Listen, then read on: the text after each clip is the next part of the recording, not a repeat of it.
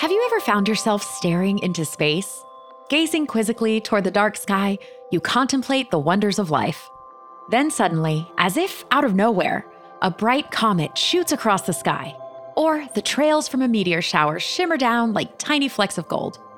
These stunning skyscapes are more than just celestial wonders to behold. They're also excellent reasons to travel. Astrotourism offers breathtaking views, star studded shows, dark and quiet landscapes, and very often, complete solitude. All you need to do is look up. Today, we're visiting the heavens with Valerie Stimac. As our veteran expert on all things Alaska, she's also had a longtime love for the celestial. So grab your binoculars and make space on your bucket list. It's time to go to the stars. Hello, Valerie Stimac. We are so excited to have you back on the show. Thanks for having me. Last time you were here, we talked all about Alaska.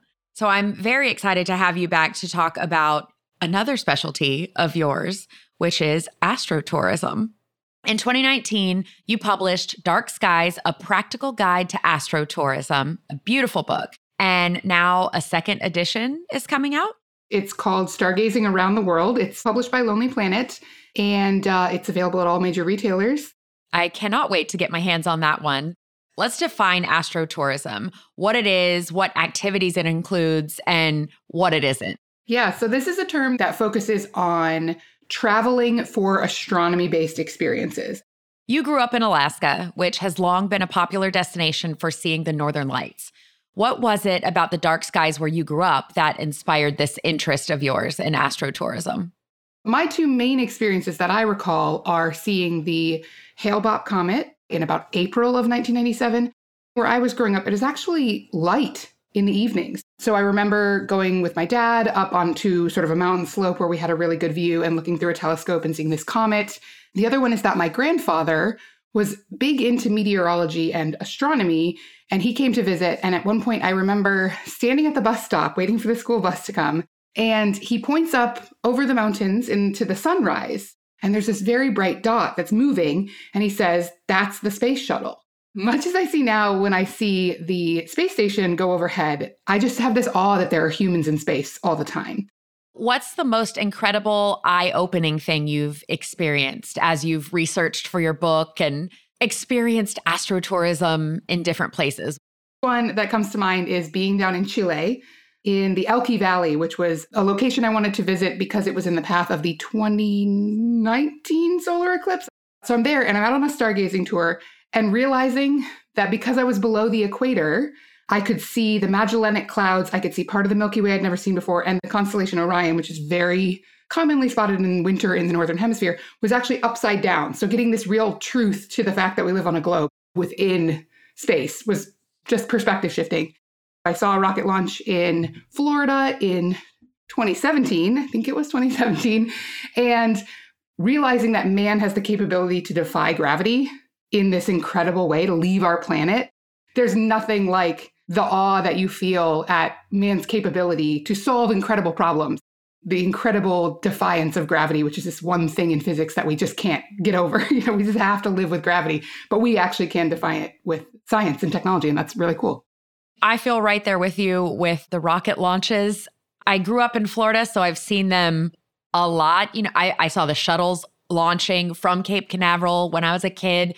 So exciting. But I think now as an adult, it hits different. One that I just saw was from the deck of a cruise ship and I'd never seen it from that perspective before. And it was incredible. And all the kids on the deck were just mesmerized. So that's our whole next generation of explorers and astronauts and scientists. One of the biggest drives in tourism is experiences, right? We love to have a good experiential trip. People want to do more than walk around and see sights, they want to feel something.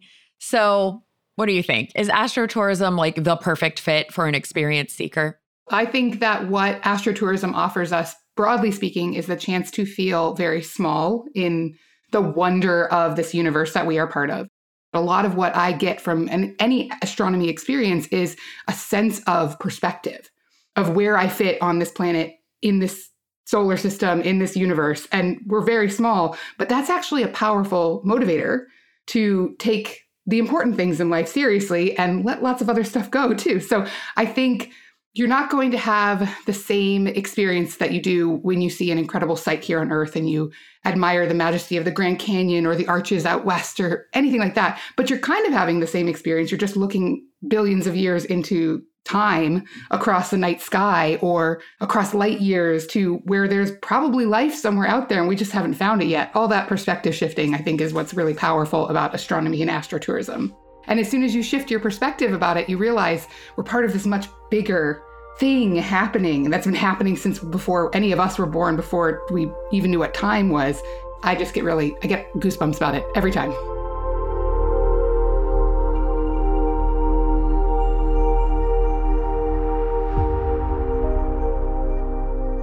One of the things about astrotourism is everybody can be an astrotourist because everybody has access to the sky.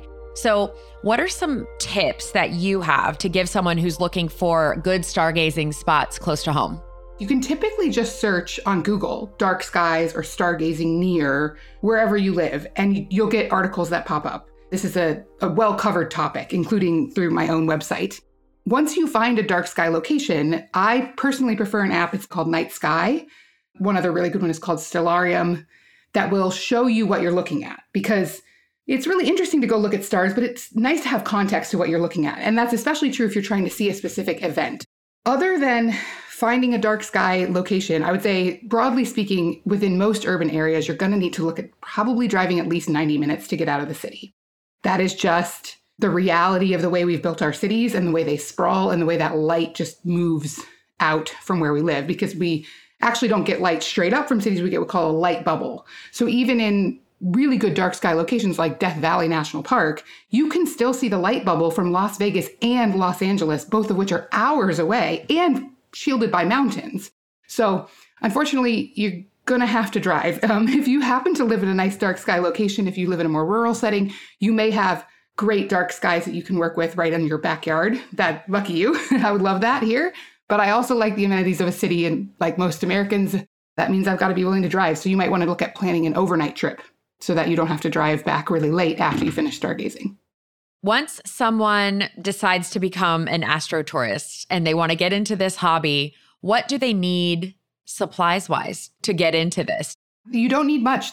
That's the great part. Obviously, I've already mentioned you need some sort of transportation if you don't live in an area where you can just stargaze from your backyard. And there actually are ways to go urban stargazing. So if you do have a backyard or a park and you can build some shields to block the light so that your eyes can get used to the darkness, you can improve the quality of your night sky experience near urban areas. You don't necessarily need any special equipment. There are great starter binoculars and starter telescopes that will unlock a little bit more of the night sky. You can often find them for under $100. I actually have a, a travel scope that doesn't do a whole lot, but it unlocks Saturn's rings. So you can just sort of see that Saturn is not just a dot, it actually has these rings around it. It unlocks the ability to see the Galilean moons of Jupiter. So there's there's lots of moons of Jupiter, but there's four big ones that we can see pretty easily. And they call them the Galilean moons because Galileo was able to see them way back several centuries ago. So they don't require particularly complex astronomy equipment to see binoculars do work too. So if you are into birding or some other activity and you have a pair of binoculars, just try using those and see what you can see. One of the great things that you can easily observe much more clearly with a very basic investment in equipment is the moon. The moon is like beautifully unlocked easily with a small telescope or binoculars. The only other thing I would recommend is just understanding that you're going to want layers. So blankets, hats, gloves. It's cold at night. We all know that even in the summertime when the sun goes down it gets it gets chilly. So the worst thing that can happen is you get all set up you get out there and then you get cold. Thinking ahead of blankets and warm layers will help a lot to make your whole stargazing experience much more comfortable. My husband and i saw a meteor shower when we were in yellowstone last year and we rented a car that had a sunroof that we could open and stand out of. So we heated up the car, made it very nice and warm, and then opened the, the roof and we could kind of stand in there and see everything with the lights off. And then also bears didn't get us because we were in the car. So win-win. Yeah, that's a good pro tip. One other thing that I would recommend if you're really getting into stargazing is look into getting either a headlamp or flashlights that are red, because red light doesn't affect our ability to see in the dark. So you can use a red light if you're out somewhere where there might be wildlife and kind of keep an eye on your surroundings without affecting your ability to then look up and enjoy the night sky. Can you give us a brief rundown of the seasonality of astrotourism events? So, like the aurora is seasonal. What other events offer sort of a wide window of viewing opportunities versus a one off, like a, a shuttle launch or something like that? Aurora season, from a visibility standpoint, is sort of summer and winter, depending on which hemisphere you're in. So, northern hemisphere, we get aurora during our winter months, and then the southern hemisphere gets it in their winter months, which is our summer. So the prime aurora australis season is in the summer from our perspective in the northern hemisphere. So from about like late May through mid September. There is some seasonality, less related to do with the actual seasons of our planet and more to do with our celestial orbit with regard to meteor showers. So there's a series of meteor showers that happen every year right around the same time. So if you know when those are, any given year, you can go out and see them. And then actually, eclipses, which are sort of one off events, also have a bit of rhythmic nature to them, just in the way that the sun, the moon, and the earth dance through our orbits. So they are highly predictable. We know all the eclipses that are coming for the next 500,000 years plus. And other than the weather interfering, it will happen when we know it's going to happen. And now, the AAA Travel Minute. Nobody can predict flight delays, but with a little planning, you can prevent them from derailing your vacation. For instance, if you book a direct flight, there's no connection to miss. Many travelers find that having peace of mind is worth spending a little extra money. Some travelers will even leave from their second closest airport if it means getting a direct flight. When that's not possible and you must connect, be sure to leave plenty of time between legs. And remember, airline search engines can return options with layovers as short as 45 minutes. Yikes! Being savvy about when you fly helps too. According to tracking site FlightAware, the first flight of the day is less likely to be canceled or delayed, and weekdays typically have more alternative flights available, should the worst occur. Of course, cancellations and delays are a fact of life, so always be prepared. A AAA travel advisor can help you plan and book your trip, and can help make changes if anything goes awry. What are the top three places to see the Northern Lights? I'm going to guess Alaska is one of them. Alaska is a good location because it is under the auroral oval. So the way that our atmosphere is shaped and not getting too technical, but basically the aurora activity is most visible in a certain kind of ring around the tops and bottom of our planet. So Alaska's under that ring, northern Canada's under that ring, Scandinavia, Finland, Russia, any of them are great. Uh, I like Alaska because for a lot of folks, it is much more accessible from a lo- logistics standpoint. It is within the United States. You don't need a passport to visit. There's lots of tours, there's lots of tourism infrastructure to help you do that. Northern Canada is great, but it is a little bit harder to get to the parts of the country that have the best aurora viewing in a typical year, I guess I should say, because this year and next year are so good for aurora viewing that you can see the aurora in a lot more places than you normally would, because the aurora activity is just so strong. Iceland is really popular, especially for those of us out east, because it's an easy flight to get to Iceland, and Iceland is also really well placed for viewing. And then Norway is the other very popular destination. They were sort of the, the first and preeminent aurora tourism spot in the world, and Alaska and Iceland have tried to like get a little bit of that market because it's so great to get that winter tourism in these northern destinations that are very summer tourism focused. What is the best way to actually go see the lights? Should people take a tour or a cruise or just rent a car and go see it themselves? What do you think? I always recommend taking a tour just because a local tour guide is going to have the knowledge to explain what you're experiencing. They are also going to know different spots to go. So, one of the big questions I get a lot about Alaska travel where can I go that there's nobody else? Well, locals aren't going to tell you that, to be honest. You can just get a car and drive and try and find a dark spot. That's very reasonable to do. But I like the idea of having a guide that sort of has their own spots. And the guides all tend to work together to help keep the dark sky quality really nice for everyone who wants to view the aurora. But you can just go out on your own. If you're familiar with the destination and you feel comfortable driving in the winter and in winter conditions, and you have your emergency gear um, just to be safe, you can do it on your own, but I always like to go on tours. I like having the extra knowledge of some, even as much as I know about it, I like having the extra knowledge of a guide.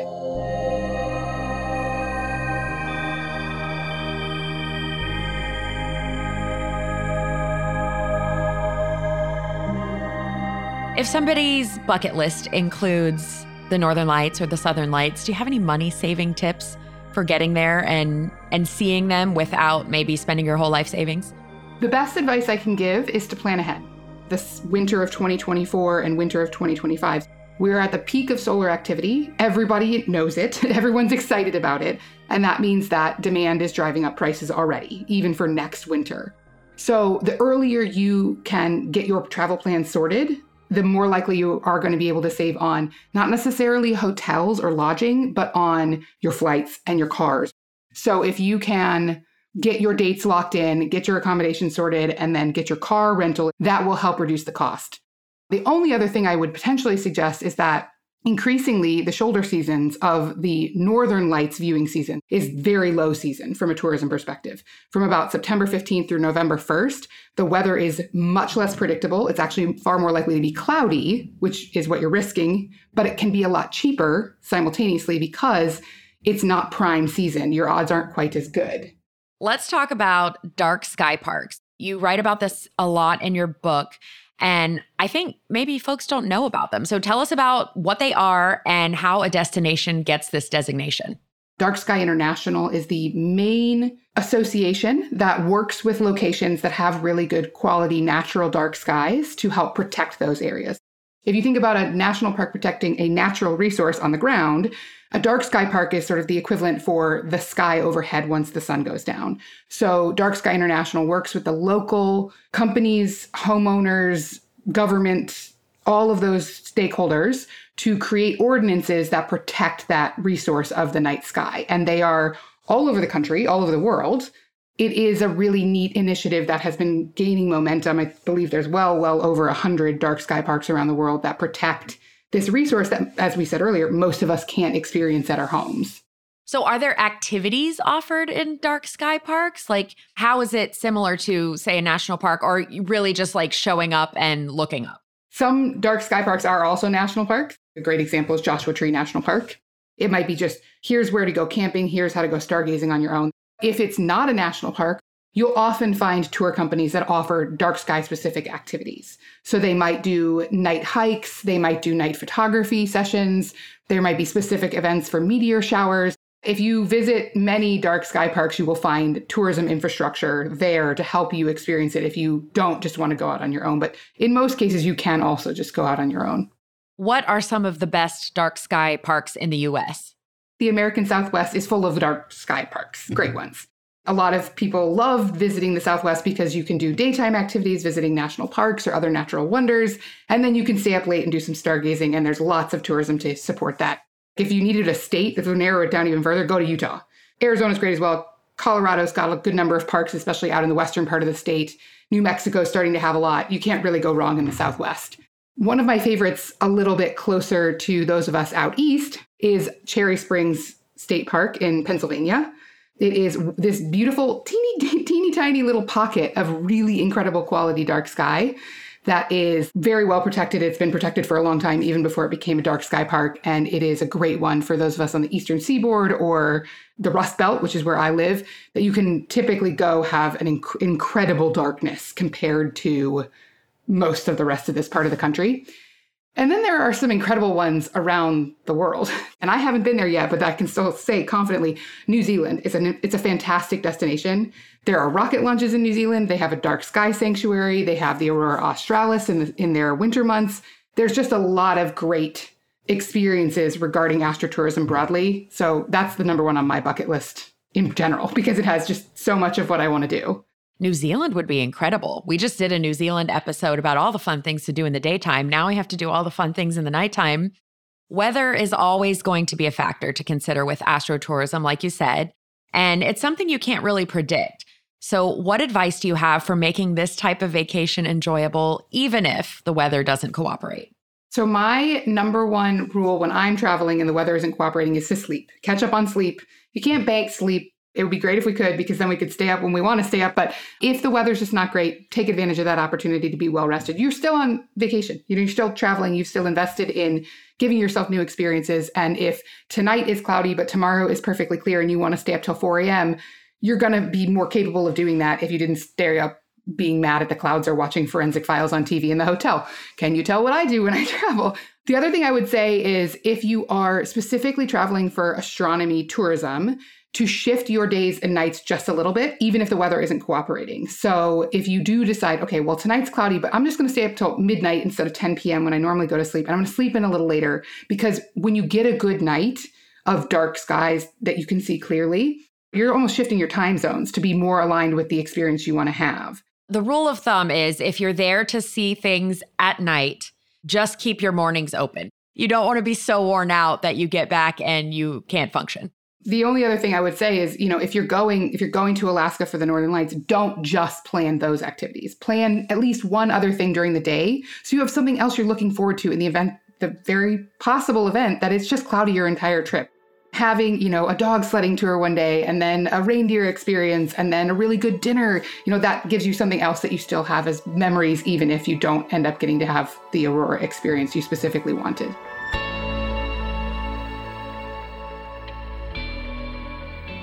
Valerie Stimac, thank you for joining us. And thank you, our listeners, for being with us.